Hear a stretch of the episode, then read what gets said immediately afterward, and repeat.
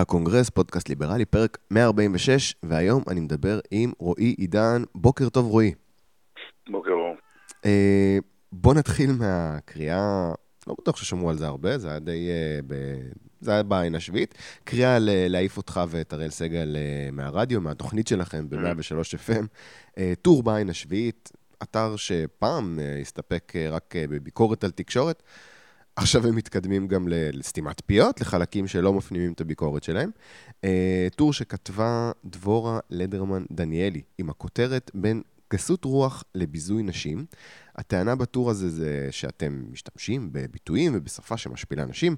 אה, ביטויים כמו הכניס את הצינור, שאראל סגל אה, מרבה להשתמש בזה. אה, כן, ביטוי שיצא מהאבד על הווקלח בשנות ה-70, אני חושב. כן. כן, זהו, זה קצת... בסדר, זה, הראל סגל.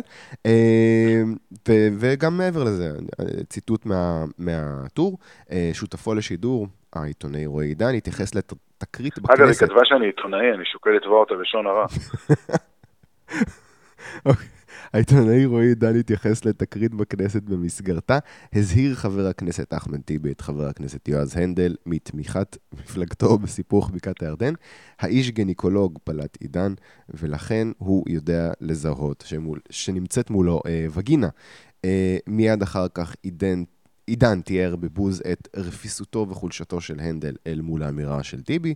אה, סגל מיהר לפזר את ענן הבוטות והגסות בצחוקים, והשידור המשיך כהרגלו. סוף ציטוט. בקיצור, היא אומרת, גבריות רעילה זה אתם, אה, וביקורת אה, לגיטימית. זאת אומרת, אני, אני, אני מודה, רועי, זה לא, לא ככה סגנון אה, שלי. ואתה יודע, הכל בסדר עם הטור הזה, לולא השורה התחתונה שלו, ציטוט, ראוי שמנהלי 103 FM יעשו בדק בית בקרב העיתונאים הגברים המשדרים בתחנה, וינקו אותה מאמירות שאינן מכבדות נשים ושאינן מכבדות את התחנה עצמה, או בעברית 103 FM, אה, תפטרו בבקשה את רועי עידן ואראל סגל. וזה עצבן אותי, כי הנה עוד טיפה כרסום בדבר הקטן הזה שנקרא חופש הביטוי, שבעין השביעית שכחו כי דיברתם אה, לא יפה. והרי אם רק נגביל טיפה את חופש הביטוי, נייצר חברה טובה יותר. אה, הפתיע אותך הדרישה הזאת? זאת אומרת, איך, אה, איך, איך הגיע אליך הטור לא? ממש לא. ברגע- ברגע שסיפרתי את הבדיחה הזאת, ידעתי שיקרה משהו כזה. אוקיי, ו? יותר נכון, ברגע שסיפרתי את הבדיחה הזאת, וברדיו העלו מזה ציוץ. אוקיי, אוקיי, אוקיי. ואיך איך, אה, איך שמעת על הטור הזה? פשוט אתה קורא עין השביעית אה, אה, באופן מישהו קבוע? שלח לי בטוויטר, כן. אוקיי. לא, לא קורא עין השביעית. אה, פעם הייתי קורא, האמת, אבל אה, המצב שלי מידרדר. ומעבר לזה, היו לך איזה שהם ריקושטים? פנה אליך, אה, פנה אליך איזשהו... כן, ברמה מאוד אה, מחייב, מחויב, כאילו, אתה יודע, הם חייבים, ברגע שפונים אליהם, גם היה להם פנייה, כאילו, ברשות השנייה, אז הם חייבים קצת ל... פנו, דיברו איתי, תראה, זה גם באמת לא, יכול להיות שהיה קצת לא לעניין, אה, קצת הגזמתי אולי. אה, לא, אל תגיד את זה. תוכנית אקטואליה, אתה יודע, זו לא תוכנית... לא, לא הגזמתי ברמה שאני לא מתחרט על זה לשנייה, לעולם אני לא מתחרט על בדיחה טובה, כן? נהדר. אבל זה, תראה, כעיקרון זה תוכנית אקטואליה, נכון שאנחנו עושים אותה יותר אה, כזה האוורד סטרן, אבל זה לא האוורד סטרן. ויכול להיות שזה היה קצת לא, אתה יודע, קצת אה, מחוספס מדי. אבל אה, בטח שלא צריך לקרוא, בטח שלא צריך בן אדם שאתה יודע, מתעסק כאילו בחינוך של מורים, לאור מצב מבחני הפיזה שהתפרסם אתמול, אה, ראוי שיתעסק יותר בזה, כאילו, פחות ב... במה שדרני רדיו נידחים אומרים. אה, אני מנסה רגע להוריד את האיום. האמת שזה לא כזה נידחים, אני חושב שזה הקטע. תראה לך, התוכנית הזאת פשוט, היא תופסת נתח מאוד מאוד רציני בנפח השידור בשעה הזאת. היא הפכה לידי אימפריה, גם בדיגיטל וגם בנתוני ההאזנה הרגילים של הרדיו. או, ואני תשוויץ. חושב שזה מוש... אני חושב שזה פשוט מושך אש. ההצלחה מושכת אש. אוקיי. מה, תספר לי נתונים, אני לא- לא- לא לא מכיר. אה, נתונים הם מאוד מאוד, אני לא יודע מותר, כמה מותר לספר, אבל תופסת חתיכה מאוד מאוד רצינית מהרצועת שידור הזאת, ביחסית לשאר אה, תחנות הרדיו. כאילו נתח רציני מה- מסך השידור שייך לתוכנית הזאת, ונתוני הדיגיטל שלהם מאוד מאוד משמעותיים, יש עשרות רבות, עשרות אלפי אה, מאזינים כל יום בדיגיטל, כאילו הרבה עשרות אלפי, אה, ואף יותר מכך. וזה, ויש- ו- בפרופורציונלית זה תופס גם נתח יותר גדול, אה, סתם סקרנות, בחיים שלך? זאת אומרת, אתה מקדיש עכשיו הרבה יותר זמן לא. לתוכנית? לא, הלוואי שהייתי יכולתי, כי זה דבר שאני חייב לעשות זה רדיו. הבנתי. אה, אני מנסה רגע להוריד את ה... זה תחום של הראל, זה לא אני כולה בא לשם פעם או פעם בשבוע. כן, כן, אבל זה כבר נהיה קבוע, זה לא... הופעת Mm. אורח פעם ב... לא, תמיד, תמיד היה קבוע.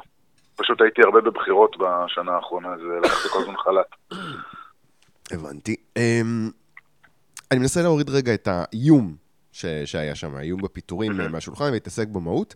אה, שימוש בשפ- בשפה סקסיסטית של זינות, הכניס את הצינור, וקישור בין אה, תכונות אה, נשיות לחולשה. אמרת קודם שזה... הקישור בין תכונות נשיות לחולשה, עשתה. אני רק אמרתי שהוא נראה כמו וגינה, ואז בכלל עברתי לדבר על... אה, כאילו זה... טוב, עליה, זה... כאילו, בוא, בוא, בוא, בוא, זה היתממות, זה אם היא היתממות. חושבת שווגינה חלשה, אז הווגינה שלה חלשה, אז אה, זה מי שצריך לעשות בדק בית, אה, אולי אה. פרק הבדיקה הרפואית זה היא. בוא, בוא, בוא. זה, מההקשר אפשר להבין יודע. שהתכוונת לזה, אבל... כאילו, לא התכוונת להציג את, אה, אה, את הסיטואציה הזאת כ... אה, טוב, בסדר, אני לא רוצה להיכנס לזה. אה, אבל, עזוב רגע את העניין של, זה תוכנית אה, אה, אה, אקטואליה. מה אתה אומר על העניין הזה של, באמת, לא יודע, שיח של אה, זיינו אותם והכניס את הצינור וזה, אה, זה, זה משהו שמחליש אה, נשיות? זה משהו שיוצר, מה דעתך על כל העניין של לא גבריות חושב. רעילה? אני לא חושב, תראה, אני לא קונה של התחום הזה, אני חושב שזה, תראה, יש שיח שבהחלט יכול להחליש נשים. אה, שיח של יש לנו 50% וגינות ברשימת, במפלגה שלנו, בואו תצביעו לנו בגלל העובדה הזאת, מהמם. יש לנו 50% של מ- מועמדים שיש להם איבר רבייה מסוג כזה או אחר. אה, זה בעיניי שיח שמחליש נשים הרבה יותר מאשר אה, בדיחות אה, של מילואים כאלה של באיזה תוכנית רדיו, אתה יודע. שמראיינת המון נשים ונותנת, לדעתי, פרופורציונית יותר מכל תוכנית רדיו אחרת, ונותנת לנו, הפרשנית הביטחונית הקבועה שלנו היא אישה, אנחנו לא, אתה יודע, כאילו, זו תוכנית שנותנת הרבה במה לנשים והרבה מקום לנשים, ובמהות, כאילו. מהמם. בסדר, לפעמים אנחנו קצת אה, משתתים. אני לא יודע למה, אבל תמיד יש לי איזושהי ציפייה מאתר כמו העין השביעית, אה, שיהיו במה לביקורת תקשורת, שדבר ראשון, מקדשים את חופש הביטוי. ואני מזהה פה זחילה של איזשהו שיח השתקה כזה מארצות הברית, זה לא באמת שיח, זה משטור. מי שמדבר לא יפה, להעיף, לפטר, זה אסור. אה, מין חופש ביטוי כזה, שאתה יודע, חופש ביטוי, כל עוד אתה לא אומר מה שאסור להגיד. אה, הרגשה שלי אבל שזה לא תופס, זאת אומרת, זה לא... אתה יודע, אתה- אנשים לא באמת אה, כן, יפגינו מחוץ לתחנה. כי ישראלים אין להם את המנגנון שיש בהרבה שפות אחרות ובתרבויות אחרות של אה, כאילו נימוסים. ישראלים מדברים פתוח, נימוסים. נימוסים, אוקיי. ישראלים מדברים פתוח מאוד, כאילו, יחסית לתרבויות אחרות. מהמם. אה, ואנחנו לא, אין לנו בכלל את הפוליש הזה שקוראים לו נימוסים. מעל, ברובד בשפה בכלל, כאילו. אז אה, אני חושב שפה זה יכול פחות לתפוס, כי פה יש פחות אה, לבלים שונים של התבט, כאילו אנשים פחות חושבים פה על מה שהם אומרים. פשוט אלה מהפה. אז אתה אומר חופש הביטוי זה משהו שהוא מקודד בתרבות דיבור שלנו, זה לא כערך אפילו. אני חושב שזה גם משהו מאוד יהודי, כאילו. כן, לא סתם האוורד סטרן. לא, גם התרבות שלנו, אתה יודע, היא תרבות של... אה, של ויכוח, תרבות של מעט מאוד רשמיות, כאילו, אפילו ב... אפילו אם אתה מסתכל אחורה, כאילו, אתה יודע. הבנתי. אה, אתה אמרת לי פעם שכמי שעובד בתעשייה, לא הרגשת אף פעם שהם מנסים לסתום לך את הפה. נו, אז הנה זה קרה. מה השתנה? בגלל שאתה מתעסק, כלום. אה, בגלל שאתה מתעסק באקטואליה ולא בתסריטאות? זה... משם זה הגיע? אני לא, האמת היא שבכלל לא חושב, אני, אני חייב להגיד שלא התייחסתי לזה, זה, ש, זה שאדם אחד, Mm. דוקטורית למגדר, שבוא נודה לאמת, כאילו, זה... כאילו, מה, מה, מה עוד יש לעשות? אז uh, כתבה טור, וחוותה את דעתה, ואף קראה לאיזשהו צעד, אה, זה, זה, אתה יודע, זה, אין לו סתימת פיות. Mm. זה דעה שלה, ש... כמו שחופש הביטוי שלי מקודש גם שלה. אני חושב שזה מוציא אותה בעיקר מטומטמת, המאמר הזה. אה, וזו זכותה, אבל זה לא, אתה יודע, אני לא, לא, לא רואה בזה ניסיון לסתימת פיות. ניסיון לסתימת פיות זה שמתארגנים כלפיך, אתה יודע, שעושים עליך התארגנות, ואנשים, וזה, ומסיתים את הציבור, ובלה בלה בלה, זה שבן אדם כתב טור, זה זכותו, ו... לא צריך לתייג את זה בכל מיני תיוגים מוגזמים. אוקיי, okay, בוא נדבר עכשיו על uh, משה כחלון שפורש. Uh, הרבה ליברלים נשמו לרווחה כשהם שמעו שמשה כחלון פורש. קצרה היריעה מלתאר את ההישגים שלו, רק נזכיר העברה סיטונית של כספים לכל תביעה הסתדרותית כמעט, ללא שום מאבק, למשל uh, לקרנות הפנסיה המשטרתיות. Uh, תוכנית מחיר למשתכן, שזרקה הרבה מאוד כסף לפח, והייתה בעיקר יח"צ, ולא באמת טיפלה ביוקר הדיור. מסמוס uh, רפורמה בחברת החשמל, גירעון תקציבי שהוא משאיר אחריו. סיבה אחת לשמחה היא שאולי יש איתות לפופוליסטים פוטנציאליים בעתיד, שלא יעזור להם לחלק מתנות מכיסא שר האוצר. מה אתה חושב, הנפילה של כחלון מגדילה סיכוי ששר האוצר הבא יהיה טוב יותר, או שלא לבנות על זה? לא. למה? אין, אני לא רואה איך בעת הזאת יהיה איזשהו שר אוצר בישראל שיהיה יותר טוב מכחלון. שיעשה פחות נזק? הם כולם יעשו בערך אותו נזק בשיח הכלכלי שיש כרגע ובפוליטיקאים שכרגע שולטים בכיפה. אה, לא רואה אופציה שיש מישהו כמו שאנחנו היינו רוצים לראות. יש גם, יש הבעיה העיקרית שיש במדינת ישראל יותר מדי כסף כרגע. כן, אוקיי. המצב יותר מדי טוב. המצב טוב מדי, והסוציאליסטים מתבלבלים. זהו, רק משבר יכול להביא שר אוצר, אתה יודע, כזה, משה ניסים, ביבי. רק משבר, רק משבר מאוד מאוד משמעותי אה, יביא לשינוי אה, לכיוון, ה... לכיוון המיוחל במדינת ישראל, כל עוד המצב הכלכלי טוב, והצמיחה גבוהה, ואחוזי אבטלה נמוכים, ויש הרבה תקבולים ממיסים, uh, הפוליטיקאים שלנו הולכים להתעסק אך ורק באיך למסמס כמה שיותר מהכסף הזה, ולקחת עוד ממנו. רק משבר משמעותי מאוד יביא פה לרפורמות נדרשות. בסוף אה. מגזר ציבורי, וזה לא יקרה רק אם, אה, אם יהיה פה איזה אסון, לצערי.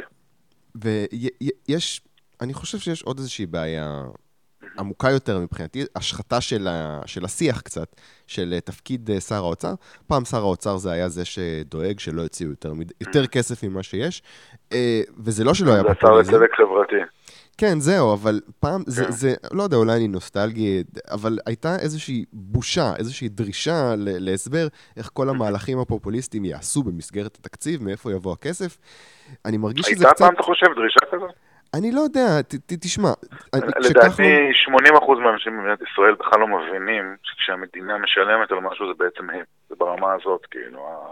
אני אגיד לך מה, אני אגיד לך מה, נראה לי שפעם... הם חושבים שכשהמדינה משלמת זה מישהו משלם, הם לא מבינים שזה הכסף שלהם, כאילו, אין... כן, לא אה, אה, זה, זה אולי, אתה יודע, הצד הלא כל כך טוב של זה שכולם אה, אה, עיתונאים אה, עכשיו. פעם היה לך, אתה יודע, זה שניים, שלושה עיתונאים אה, ש, ש, שהיו אומרים, צריך לפעול במסגרת התקציב, גירעון. היום, אתה יודע, גיא לרר מחלק שבחים לכחלון, שאומר, הוא ניהל מלחמה למען אנשים שקולם uh, חלש. אתה יודע, מטרה ראויה אולי, אבל מסוכנת אם זה משרד האוצר. זאת אומרת, מה אתה חושב? שר האוצר זה מעכשיו שר הרווחה, או שזה תמיד היה ככה? יש לנו באופן, יש לנו באופן כללי בעיה במדינת ישראל, שזה שהשרים אצלנו הם נתפסים במקום האנשים שהם אמורים לייצג את האינטרס של הציבור הרחב, אה, אה, שר הביטחון הופך להיות שר הגנרלים, שר החקלאות הופך להיות שר החקלאים, שר המשפטים צריך להיות שר הפרקליטים, ושר האוצר הופך להיות שר ה... אה, שר הכסף. שר, שר המערכות, אני קורא לזה. למה? Hmm. כי במקום ששר האוצר ידאג לנו, האזרחים, ויחשוב איך להוריד מאיתנו את נטל המס, ולא איך לחלק לנו דירות בהגרלה לחלק מאוד מסוים ופלח קטן מהאוכלוסייה שלאו דווקא צריך את העזרה הזאת, אלא איך להוריד באופן כללי את המס, איך לעשות את המטבע שלנו יותר חזק, כדי שכוח הקנייה שלנו יותר גדול, איך אה, להקל עלינו את תשלום המס, איך דברים כאלה שאמורים לעשות בשביל כלל הציבור, mm-hmm. אה, להקל את הרגולציה והביורוקרטיה במשרד האוצר וברשות המיסים. Mm-hmm. אז במקום לחשוב על הדברים האלה, הוא חושב על איך לשרת את, אה, לשמר קודם כל את המערכות שחס וחלילה לא תהיה איזה רפורמה ויצטרכו לייעל את אה, רשות המיסים ולפטר אולי מישהו, אז הוא חושב איך למקסם את המערכות האלה, איך להמשיך להכיל את התנין הזה של אה, המגזר הציבורי וביטוח לאומי וכל הדרכים האלה שהדרך הכי טובה ליחצן אותם זה להראות להם, היי, תראו כמה כסף אנחנו מוצאים כדי לעזור לחדשים, אבל בעצם מה שאנחנו עושים זה אנחנו משמרים מערכות מסואבות חלקן הגדול מיותרות בעידן הטכנולוגיה וממשיכים לעשוק אתכם. אז אותו דבר הופך להיות פשוט לוביסט של המערכת הזאת, ועוסק בלשמר אותה במקום להגן על הציבור. זה כל הסיפור. כמו כל שר אחר. אז אני אשאל אותך הפוך, איך זה לא עבד לכחלון? זאת אומרת, הוא כן עשה מאמצים להיות מאוד פופוליסטי, ולא עבד לו. כי א', הוא היה אצל ביבי בממשלה. אוקיי. וכל מה שביבי עושה ונוגע בו, כחלון נאלץ להיות נגוע בזה גם, שכאילו כל מה שביבי עושה זה גרוע. מוצאים גז זה גרוע, אתה יודע, כל דבר כאילו. כן. זה דבר ראשון. דבר שני, תראה, הוא... בוא נראה את שר האוצר שהיה לפניו, גם אצל ביבי, יאיר לפיד. יאיר לפיד לפחות עשה קולות של נלחם. אתה יודע, היה לו חיכוכים עם ההסתדרות, אז עם עופר עיני, כל מיני סכסוכים, קצת... כאילו, עכשיו היה לו גם תוכנית, אתה יודע, זה מים אפס יותר מטומטמת אפילו ממחיר למשתכן. אבל מזלנו לא קרתה פשוט. כן. אבל לפחות היה איזה וייב של שר האוצר שהרגשנו כן שהוא כאילו נלחם, שהוא לא פעם נכנע לניסנקורן ונכנע לשוטרים ונכנע לזה, ומוציא את המיליארדים האלה. ואני חושב שציבור זיהה את הדבר הזה. וחוץ מזה, הוא נכנס ואמר, אני אוריד את מחירי הדיור, או שאני מתפטר. זה כאילו היה לו איזו הבטחה כזאת נורא גרנדיוזית, נורא זה. וואלה, אנשים לא מטומטמים שלהם, אומרים שמחירי הדיור ממשיכים לעלות מן הסתם. אז אתה יודע, כאילו, אם אתה בוחר איזה נתון אחד מטופש כדי להגדיר הצלחה או כישלון שלך בצורה כל כך בוטה, והנתון הזה, הוא, אתה יודע, הוא משהו, אז אתה מתייג את עצמך ככישלון בעצם בעיני הציבור. אוקיי. אה, טוב, הנה, מצאתי משהו, אה, משהו אה, קטן, קטן אופטימי בסיפור הזה של כחלון. שר האוצר להבא, אם אתה רוצה להיות פופוליסט, לפחות אל, אל תמתק את עצמך, אל תסגור את עצמך בקופסה כזאת מגוחכת. דרך אגב, תשאל את כל מי שאתה שואל עכשיו, יגיד לך שיאיר לפיד היה שר אוצר יותר טוב.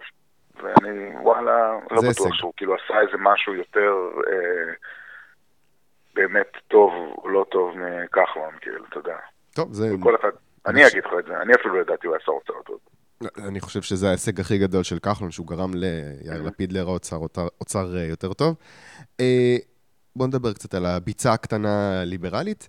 אה, דקה 90, המפלגה הליברלית החדשה פורשת, ועל המשבצת הליברלית הבלתי נראית כמעט בגודל שלה, תרוץ בבחירות הקרובות עוצמה ליברלית כלכלית, מפלגה חדשה שבעצמה קמה בדקה ה-90, עם גלעד אלפר ועמוס דוב סילבר, לא לבלבל עוד פעם עם המפלגה הליברלית החדשה, שהייתה של אה, ליבי מולד, שבהתחלה אלפר היה חלק ממנה, אבל היו סכסוכים. אה, וזה היה קצת מגוחך הפיצול הזה, כי גם ככה הפלח שיצביע למפלגה כזו מונה ביום טוב, אתה יודע, אולי מנדט וחצי, שניים, רחוק מאחוז החסימה. בסוף ליבי קיפלה את הדגל והשאירה את הבמה לגלעד אלפר ועמוס דוב סילבר. באחריות רבה, אני חייב לומר.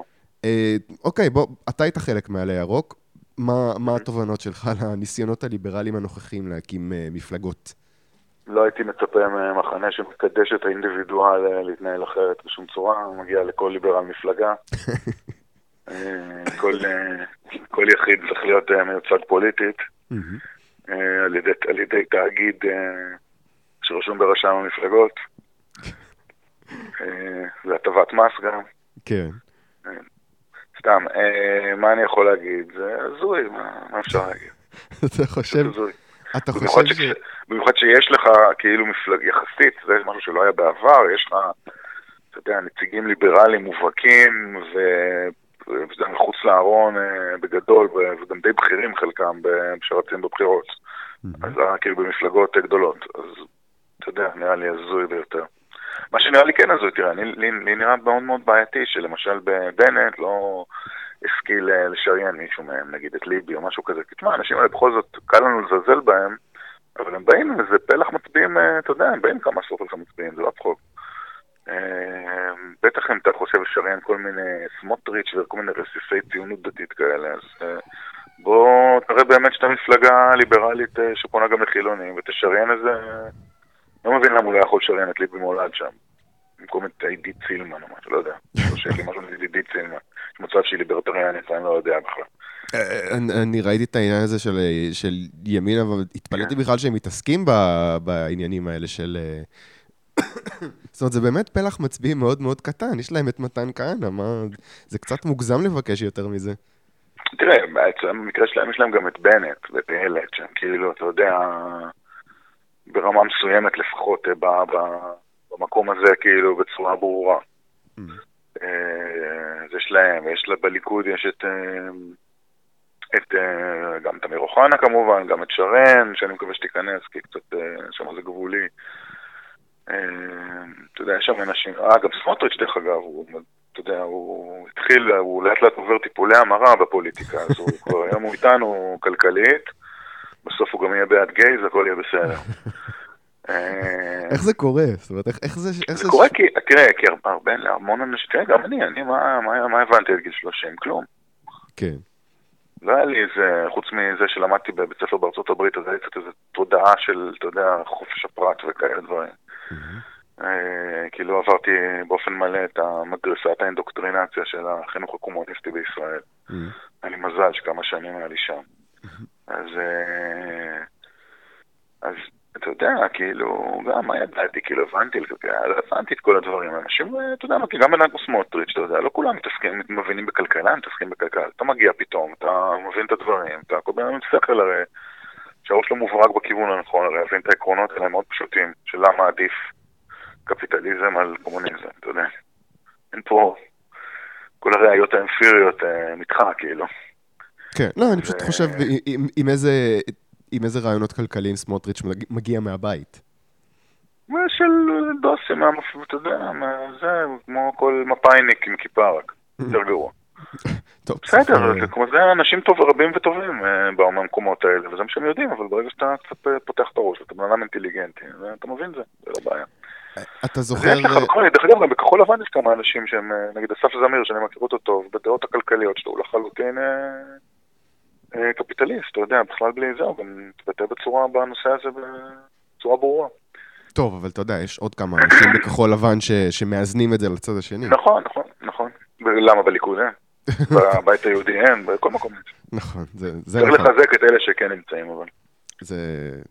אוקיי, לחזק... ובטח בתוך... שלא לחזק את, את מפלגות שהן, אתה יודע, קומוניסטיות לחלוטין, כמו העבודה, מה שזה לא יהיה שם. אז אתה אומר ליברלים בכחול לבן, זה, זה הצעד הבא? יש, אפילו שם יש כמה, אני יודע. אם אין ברירה, אפשר אפילו להצביע להם, זה הסיבה שגורמת לכם להצביע. אם הדבר שגורם לכם להצביע. עלי ירוק, בסיבוב שאתה היית נוכח בו, כמה קולות הם קיבלו בערך, אתה זוכר, באזור? כן. כמה? 50 ומשהו אלף. אתה חושב שעוצמה ליברלית... ממש כאילו עברנו, היה לנו אחוז נקודה מה, שתיים מקולות המצביעים או משהו. שזה יפה, זה לא רע. כן, קיבלנו מימון מפלגות אפילו. אז עוצמה ליברלית, הימור שלך, מקבלים יותר קולות מהמספר הזה או פחות? כי יש את עמוס דוב סילבר, יש, אתה יודע, שאריות של אה, איזשהו לא, יקבלו, של... לא, יקבלו, יקבלו, זה בין 30 ל-50 אלף קולות, אני חושב. אולי תלוי, אני לא יודע איזה קמפיינים, אני לא יודע, יכול להיות שלא, כי אני אגיד לך מה, כי אין עכשיו, בגלל שהבחירות הן כאלה מהירות וזה, אני יודע, אני לא יודע כמה לאנשים יש קשב גם, ואיזה קמפיינים הם, איזה קמפיין הם יעשו בדיוק, אתה יודע, כאילו, לא יודע, אבל הם יקחו, יקחו, עשו שם איזה ביט של איזה כמה עשרות אלפי קולות לדעתי. אוקיי, עכשיו אני רוצה לשאול אותך שאלה לטווח ארוך. לא יודע אם הם יגיעו ל-50, אבל יהיה להם איזה ביס אולי. אני מצטער, ההימור נרשם. אני הצטערתי קצת שליבי התקפלה, זאת אומרת, אני מאוד מחבב את גלעד, אבל אני חושב שיש משמעות להקמה של מפלגה ליברלית נטו, גם אם לא תעבור את אחוז החסימה בסיבוב הזה. וזה, אתה יודע, חשיבות לטווח ארוך. כן, ואתה מוכן לשלם על זה?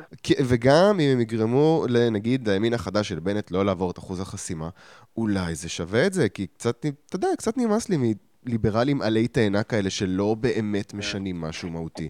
אולי עדיף מפלגה אחת שנותנת את הדבר האמיתי. שתהיה עקבית במסר שלה, פחות משנה לי מי המועמדים, פשוט שתמשיך לרוץ מבחירות לבחירות. המציאות הרי לצידה, כן? ובסוף תבקיע. מה אתה חושב? עזוב שנייה את כל הפיצולים האלה שהם באמת מצחיקים. לא כדאי להריץ מפלגה כזאת כפרויקט לטווח ארוך? אני חושב שכן. בהחלט.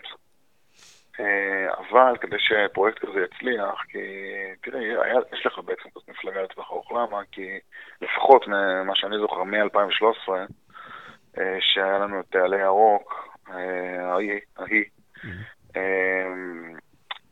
אז היה כל הזמן האנשים האלה, היו במפלגה, כאילו, זאת אומרת, היה את זה, ואז היה את זהות, וזה הרבה אותם אנשים כל הזמן, גלגלים וזה, ואתה יודע, חוץ מכמה שעברו לליכוד.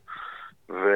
אבל זה תמיד מתמסמס, זאת אומרת, כשזה זהות אז זה נצבע בצבעים של פייגלין, ועכשיו כשזה יהיה עוצמה ליברלית אז זה עוד פעם נצבע בצבעים של גראס. אז מה הצבע המדויק שאתה יודע, אני לא יודע, תראה, אני, אני אישית מאמין אה, במפלגות גדולות, כי פשוט אני מבין כמה קשה להרים מפלגה חדשה מאפס, בלי אנשים מוכרים, ובאמת אני רוצה לקבל מנדטים. לא, אבל זה בדיוק אה, הסיבה, כי כל פעם מרימים מחדש מאפס. זו משימה שהיא כמעט בלתי אפשרית, אה, היא דורשת המון המון המון כסף והשקעה, ווואלה, אנחנו באים ממחנה שלא יודע לממן לאנשים זמן פרטי לפעילות פוליטית, כמו שיודעים יפה בשמאל, למצוא לכולם עבודות בכל מיני עמותות, לדאוג שזה, ואז אין לך דאגות, אז אתה יכול לקדם ולעשות ולמחות, וזה... לנו אין את הפריבילגיה הזאת. אה, אז אנחנו נאלצים לקיים קריירות וחיים. אז אין לך באמת, אתה יודע, זמן לדבר הזה. והוא יוצא חצי כוח. אם היה לנו פה, זה רק, דרך אגב זאת העדות הכי טובה לכמה שהצד הזה הוא הצד הצודק חברתית גם, לזה שאין אף טייקונים, אתה לא רואה מתגייסים ל... לתמוך בכזה דבר, ואני פשוט יש לי קצת ניסיון עם לנסות לגייס כסף לכאלה דברים. כן. אף אחד לא רוצה לתת לזה כסף, כולם רוצים להשאיר את המצב בדיוק כמו שהוא. נכון. אה, אז העדות הכי טובה שמי ש... נגד החזקים במדינה הזאת, הליברליים, זה זה. זה. כן, באמת. אה, איפה כל הקפיטליסטים הגדולים שישקיעו בנו את אה, המיליארדים? בישראל מי שעושה באמת הרבה כסף זה בדרך כלל אנשים שהם כל מיני ריין סיקרים שהם מבוססים על הסוציאליזם כדי להרוויח ממנו. אה, הגנה מתחרות ועל הגנה מזה ועל כל מיני פרוטקציות וזה הסיפור פשוט. ואז אין, אתה יודע, אז, אז אלא אם כן יבוא מישהו ויחליט שהוא בתור פרויקט רציני, משקיע בדבר הזה כמה מיליונים, בצורה קבועה, לעתיד גם, והם מביאים אנשים ועושים את זה כמו שצריך, זה לא יקרה. לעשות כל פעם, אתה יודע, אד הוק האלה, זה לא, לא שווה כלום. רק, רק מגחיך ומרחיק מהמחנה לדעתי. אני מאמין במפלגות גדולות, בגלל הסיבה הזאת. Mm-hmm. ואני חושב שיותר חשוב להשפיע כמה שיותר על מפלגות גדולות. אה, ואני אישית, זה הכי כאילו, אני אומר ברמה האישית שלי, לא, אל תראו את זה כהמלצה, אני רואה בבנט ואיילת כאיזשהו, איזשהן דמויות שהן דמויות שאני מאמין בהן שהן יכולות לעשות משהו. לא הרבה אולי, אבל משהו. Mm. ואני גם מאמין בכנות, ה... בזה שהן באמת, אתה יודע, בצד, בצד הימין הכלכלי בצורה אמיתית. יכול להיות שלא במאה אחוז, יכול להיות שזה לא משנה, אבל הרבה יותר מכל אחד אחר שיש, ובצורה אותנטית, וצריך לחזק, בעיניי צריך לחזק אותה. אה, בטח שיש להם מפלגה שלא חייבת כלום להסתדרות, ולא חייבת כלום לוועדים, ולא חייבת כלום לאף אחד, וכפי שאתה רואה, מתן כהנא וזה, והילד עכשיו קצת מנסה לחזק את הדבר הזה, מנסים ל... אני חושב ששם אפשר, אה, צריך אה, לחזק. גם אם יש שם כמה קומוניסטים עדיין. אה, כי זה הדבר הכי ריאלי שאפשר לעשות בשלב הזה. אוקיי, אני, דד... אני אדלג על ההסתדרות היום. אה, בוא נדבר על המלצת תרבות, ספר, סרט, פודקאסט, אירוע שאתה רוצה להמליץ עליו. אם לא חשבת על משהו עדיין, קח דקה, תן לי להמליץ על מאמר, אחלה מאמר בשילוח, על הקשר בין אה, שחיתות ורגולציה. מאמר של אריאל פינקלשטיין, שאני מקווה לארח בעוד כמה שבועות.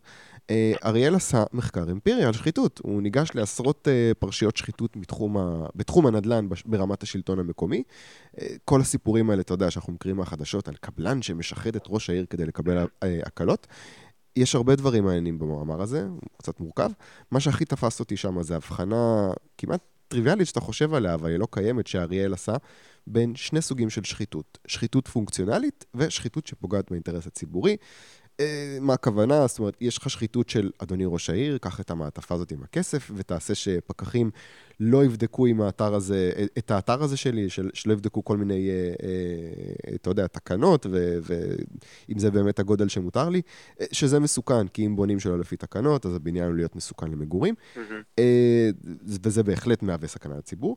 מצד שני, יש שחיתות של קח את המעטפה של הכסף ותעשה שאני אקבל את האישור לפרויקט הזה תוך שנה במקום 11 שנה. שזו שחיתות שהיא לא מסוכנת לציבור, אבל בדיון הציבורי שמים את כל השחיתויות בסל אחד, וקצת מטשטשים את השאלה הזאת של, רגע, אולי הסיבה לחלק מהשחיתות לפחות, היא רגולציה שלא תורמת לכלום חוץ מסחבת. זה משהו קטן כאילו שלקחתי מתוך המאמר הזה. המאמר הזה קוראים לו על גלגלים חלודים ושמן אסור של אריאל פינקלשטיין בשילוח. מאמר מאוד ארוך ועם המון המון uh, תיאורים וממש ממש uh, עבודה לקרוא את המאמר הזה, אבל שווה את זה. Uh, אני אשים לזה קישור בפוסט פייסבוק של הפרק. יניב, אני רק רוצה להגיד לך שאני לא מבין למה הוא בזבז את הזמן שלו, כי אם אתה פותח את דוח הבנק הלאומי, אתה רואה באיזה מקום אנחנו נמצאים מבחינת uh, כל התהליך של רישוי נדל"ן וזה יחסית לעולם, אתה מגלה שאנחנו בערך במקום של זימבבואה, אז אל לך להתפלא שהשחיתות פה היא כמו של זימבבואה. כן, אבל אתה יודע, זה ברמה של כותרת וסיכום, הוא ממש, אתה יודע... לא, לא, אני עדיין צוחק. אה, הוא אמפירית בודק גם, הוא אומר... כפרה עליו, שיהיה בריא, שימשיך לעשות אמפירית. כן, כן. אה, מה ההמלצה שלך? אני רוצה להמליץ על סדרה שקוראים לה דלהי קריים. דלהי קריים? כן, דלהי, כמו העיר בהודו, דלהי, כן. כן. פשוט לא רוצה להגיד דלהי, ושזה יישמע כמו מעדניה. אוקיי. זה סדרת טרו קריים כזאת, דרמה, הודית, בשש בנטפליקס. מאוד מאוד עשויה מאוד מאוד טוב ומאוד חזקה. היא בעצם מבוססת על המקרה של הנערה שנאנסה באוטובוס, אונס קבוצתי, ומתה אחר כך. אה, מקרה די מפורסם, אה, שקרה לפני כמה שנים, ב-2012 אני חושב, אה, ובדיוק בשבוע שעבר גם האנשים שתפסו אותם בסוף הזה דנו אותם למוות בתלייה. בדיוק בשבוע שעבר נגמר המשפט. ובעצם הסדרה הזאת מבוססת על המקרה הזה, על החקירה ועל זה, וא' היא עשויה מאוד מאוד טוב, מאוד ריאליסטית כזאת, מצולמת נהדר, שחקנים נהדרים, וגם מראה כאילו איך מתנהל ככה ממש בצורה לא מאוד מחמיאה את, איך, את התנאים שבהם אה, משטרה עובדת בהודו, ו... ואיך זה מתנהל שם כל הדבר הזה, ומאוד מאוד קשה לצפייה גם, אני אזהיר, אה, סדרה קשה מאוד. Mm-hmm. אבל מאוד מאוד מי שאוהב כזאת טלוויזיה שעשויה טוב ומאוד היפר-ריאליסטית כזאת, אני מאוד ממליץ. אה, יש בזה גם משהו מעניין, כי אתה רואה חלק מה... הפגמים, אתה מזהה כפגמים שהם מין אה, מורשות בריטיות שגם יש אצלנו. אה, זה מעניין קצת שם לראות את זה, כי יש הרבה מאוד דברים דומים, וזה בטח לא הדברים הטובים, בין מערכת החוק והמשפט שלנו לבין זו של הודו. Okay. אוקיי. אה, זה מעניין לראות, ומעניין לראות איך השוטרים שם, אה, משאבים מאוד מאוד דלים, איך הם מצליחים ל... לפתח תיק כזה מורכב במדינה כל כך גדולה, שתמצא עכשיו שישה אנשים באיזה אוטובוס, והם מצליחים לעשות את זה מאוד, אה, מאוד אה, מומלץ לצפייה, שוב, אבל רק לבעלי אה, עצבים קשוחים ו... כאיבה חזקה. כאיבה חזקה, כן. אוקיי, אז דיילי קריים בנטפליקס. רועי דן, תודה רבה רבה רבה. תודה לך.